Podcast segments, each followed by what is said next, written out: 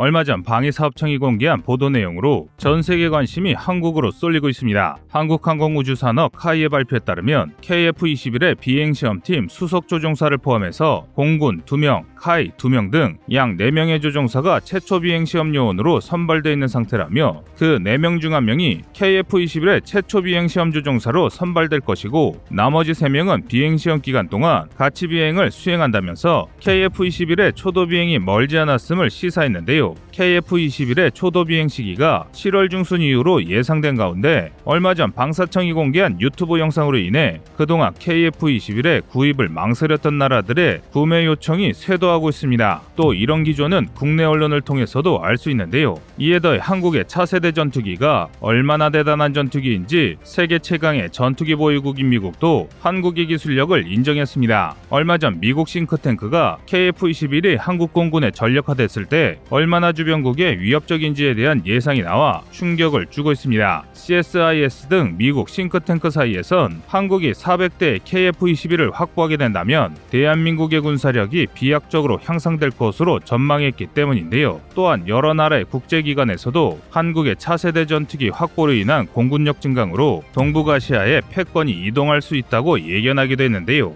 2030년대 이후 한국의 차세대 전투기가 배치 마무리되는 시점에서 만약 중국이 여러 가지 이유로 한국과 맞붙기라도 한다면 이전까지는 전혀 상상하지 못한 놀라운 결과가 나온다고 분석했습니다. 즉 KF-21이 베이징 상공에 뜨기만 해도 중국의 뻥스팩을 자랑하는 일대 방공망을 손쉽게 무력화시킬 수 있으며 이후부터는 현무미사일과 미국의 전략폭격기 등으로 중국 인민해방군의 주요 군사시설들을 파괴하고 마지막으로 한국육군이 일대를 장악하게 될 것이라 평가하고 있습니다. 그래서 준비했습니다. 오늘은 한국의 KF-21의 초도 비행이 갖는 의미가 우리 주변국들에 어떤 영향을 끼치는지에 대해 알아보겠습니다.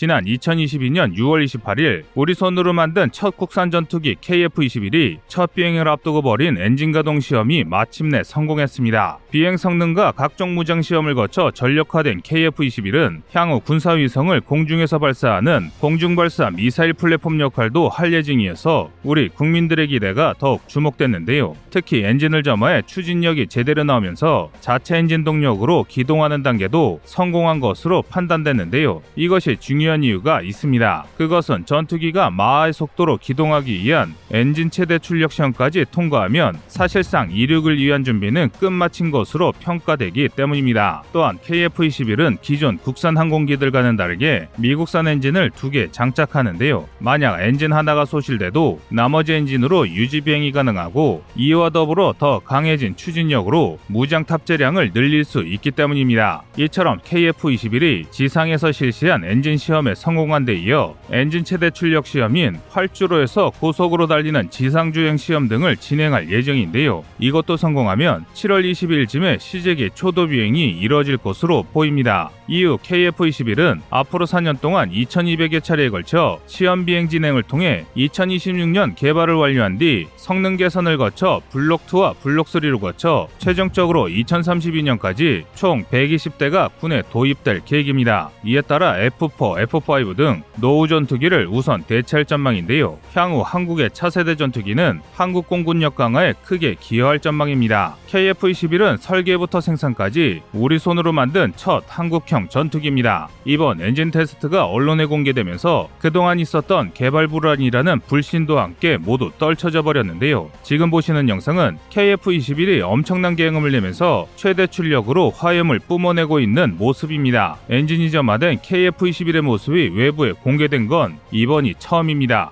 방금 보신 것처럼 엔진 점화까지 마친 KF-21 전투기는 다음 달부터 본격적인 시험 비행에 들어가면서 전투기가 할 수 있는 극한의 모든 비행 성능과 무장 시험을 거치게 되는데요. 여기에 더해 2026년부터 실전 배치가 시작되면 해외 수출도 가능할 것이라고 군사 전문가들은 내다보고 있습니다. 이 때문에 현재 KF-21을 구매할 나라들이 극비리에 우리 정부의 수출을 타진하고 있다는 소식이 있을 정도인데요. 우리 군은 2028년까지 우선 40대 전투기 배치를 시작해 2032년까지 80대를 추가 배치해 모두 120대를 도입할 예정입니다. 이와 별개로 수출 실적이 늘어나면 양산 단가는 떨어지기 때문에 우리 공군은 KF-21의 추가 수량도 확보할 의지가 있는 것으로 알려져 있습니다. KF-21은 최첨단 AESA 레이더로 목표물을 실시간 추적할 수 있고 적 미사일 등을 신속히 포착하는 적외선 추적 장치 등으로 성능을 높였습니다. 사거리만 200km가 넘는 장거리 공대공 미사일을 비롯해 국산 공대지 공대함 무장을 장착할 수 있는 데다가 최대 무장 탑재량도 7.7톤입니다.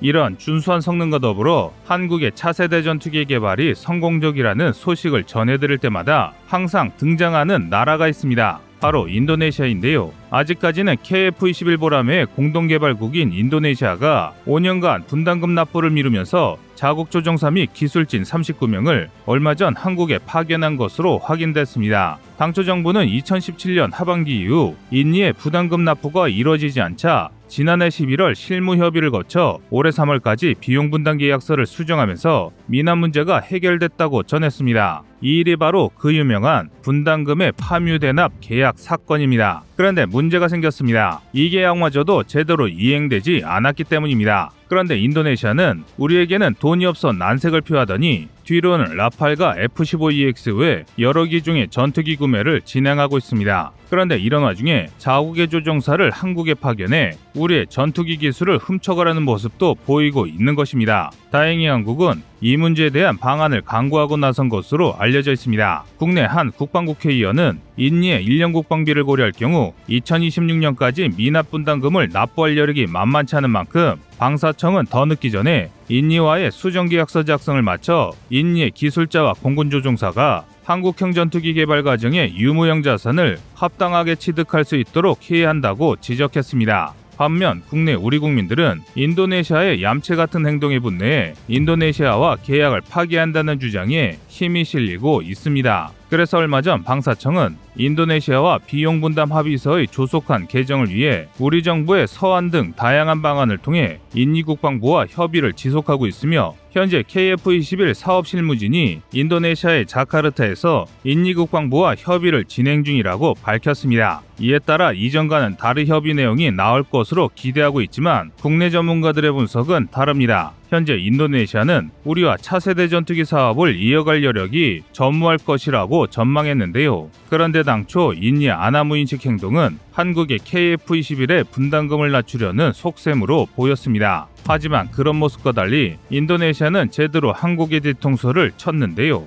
인도네시아가 진행한 전투기 사업에는 프랑스산 라팔 전투기 36대 구매 합의에 이어 최근 계획하는 인예 도입 리스트에는 라팔 외에 보잉 F-15EX 8대, C-130J 수송기, 에어버스 A330 공중급유기 3대, 프레데터 무인기 6대가 있기 때문입니다. 이 때문에 인도네시아로 떠난 KF-21 협의진의 성과가 낙관적이진 않을 것이라는 게 지배적이었습니다. 그런데 상황이 달라졌습니다. 얼마 전 한국이 개발한 스텔스 신소재를 발표하면서 세계 여럿의 전투기 제조국들이 발칵 뒤집어졌는데요. 이번에 한국이 새롭게 보인 신소재가 향후 우리의 차세대 전투기에 접목될 수 있다는 보도가 나왔기 때문입니다. 이 때문에 인도네시아 정부가 오히려 한국에게 뒤통수를 친 걸 후회하고 있습니다. 이 신소재는 미국도 기술 난이도가 너무 높아 양산을 포기해버린 기술이기 때문입니다. 그런데 그 어려운 걸 우리 대한민국이 독자 기술로 성공한 것입니다. 최근 최신의 전투기는 스텔스 기술이 있느냐 없느냐로 나뉠 정도로 첨단 전투기의 척도가 되고 있습니다. 그리고 여기에는 어떤 스텔스 기술이 들어갔느냐에 따라 전투기 성능이 좌지우지된다고 해도 과언이 아닌데요. 그래서 전 세계 막강한 국가들은 전투기의 생존력을 높이기 위해 스텔스기가 아니더라도 기본적으로 스텔스 소재를 기존 전투기에 접목시키고 있습니다. 또한 이 때문에 현대 공중전도 스텔스 전투기에 맞서는 무기로 변하고 있습니다. 스텔스 전투기를 공격하는 미사일은 주로 레이저 유도 미사일을 채택하고 있는데요. 레이저 유도 미사일은 레이저를 표적에 비쳤을 때 표적의 표면에서 산란되기 때문에 이때 되돌아오는 광을 이용해 미사일을 유도하는 원리입니다. 즉 레이더에 탐지되지 않는 스텔스 전투기들을 상대로 효과적이란 것이죠. 이것이 바로 EOTGP인 전자광학 표적 추적 장비인데요. 하지만 여기에는 치명적인 문제가 있습니다. 바로 레이저광을 완전히 흡수하는 기체 표면을 구현하면 날아오는 미사일을 유도하는 산란광의 발생을 억제하게 됩니다. 그런데 이 기술을 한국이 얼마 전 개발했습니다. 실제로 국내 연구진이 공개한 영상 사진을 살펴보면 기존 소재의 물체는 빨간색으로 선명하게 드러나는 반면 한국이 개발한 소재가 적용된 물체는 거의 식별이 불가능했습니다. 그래서 스텔스 전투기를 격추하기 위한 새로운 targeting 기술이 고안됐는데요. 그것이 바로 적외선 연령상 추적 기술입니다. 그런데 이번 한국이 발표한 기술이 이마저도 무력화시킬 수 있는 기술입니다. 통상적으로 스텔스기를 공격하는 미사일은 물체 표면에서 방출되는 적외선을 감지해 표적을 추적하는데 이때 마이크로, 나노 금속 구조를 활용해 표적에서 방출되는 특정 적외선 분광을 최대한 억제해 검출기에서 탐지되는 신호를 대폭 줄일 수 있는 놀라운 성능을 지녔습니다. 국내 연구진이 공개한 IR 적외선 탐지기 사진을 보면 소재 적용이 안 된 물체는 흰색으로 적나라하게 드러났지만 적용된 물체는 드러나지 않아 검은색으로 표시됐습니다. 특히 한국이 개발한 스텔스 소재는 최근 첨단 유도 무기에 널리 활용되고 있는 밀리미터파의 레이더 파장을 흡수해 밀리미터파 공격 무기를 회피할 수 있습니다. 그러니까 사실상 이번 한국이 개발한 스텔스 소재는 모든 유도 무기를 무력화한다고 봐도 무방하다는 것이죠. 다시 말해 적이 갖고 있는 반스텔스 탐지 장비에는 탐지도 안 되며 육안으로 탐지했더라도 무엇 하나 검출되는 신호가 없기 때문에 미사일 조준은 완전히 불가능해 육안으로 탐지해 기체에 탑재된 기관포만으로 우리의 KF-21을 상대해야 합니다. 이렇게 되면 결과는 안 봐도 뻔합니다. 당연히 한국의 KF-21이 공중에서는 적들을 압도할 것입니다. 그래서 관련 업계 많은 전문가들은 이번 한국이 개발한 스텔스 신소재는 현존 탐지 장비로는 국산 스텔스 재료로 덮인 KF-21에 대응할 수 없다라는 결론이 나오고 있습니다. 그런데 놀라운 점은 이뿐만이 아닙니다. 심지어 KF-21에 사용하는 공대공 공대지 미사일에 이번에 개발된 특수 스텔스 소재를 덮는다면 가뜩이나 스텔스 형상으로 잘 잡히지도 않는 공격 무기들을 더욱 요격할 수 없게 만들어버립니다. 즉, 대한민국의 미사일은 적의 심장을 꿰뚫는 진정한 독침으로 변하게 되는 것입니다. 이 때문에 그동안 한국의 KF-21을 폄하하던 나라들의 발등에 불이 떨어졌습니다. 그리고 그 대표적인 나라가 중국입니다. 그동안 중국은 압도적인 국방력 증강을 통해 우리 한국을 힘으로 찍어 누르려는 오만방자한 행동을 여럿 보였습니다. 그 대표적인 게 바로 안녕하세요. 꺼리투브입니다. 여러분의 가부나 성원에 힘입어 군사무기에 관심 없는 분들도 쉽게 이해하실 수 있는 대한민국의 육해공 군사무기의 숨은 비하 이야기를 책으로 엮었습니다. 하루 종일 검색해도 절대 찾을 수 없었던 비밀스러운 내용을 이제 책으로 만나보세요.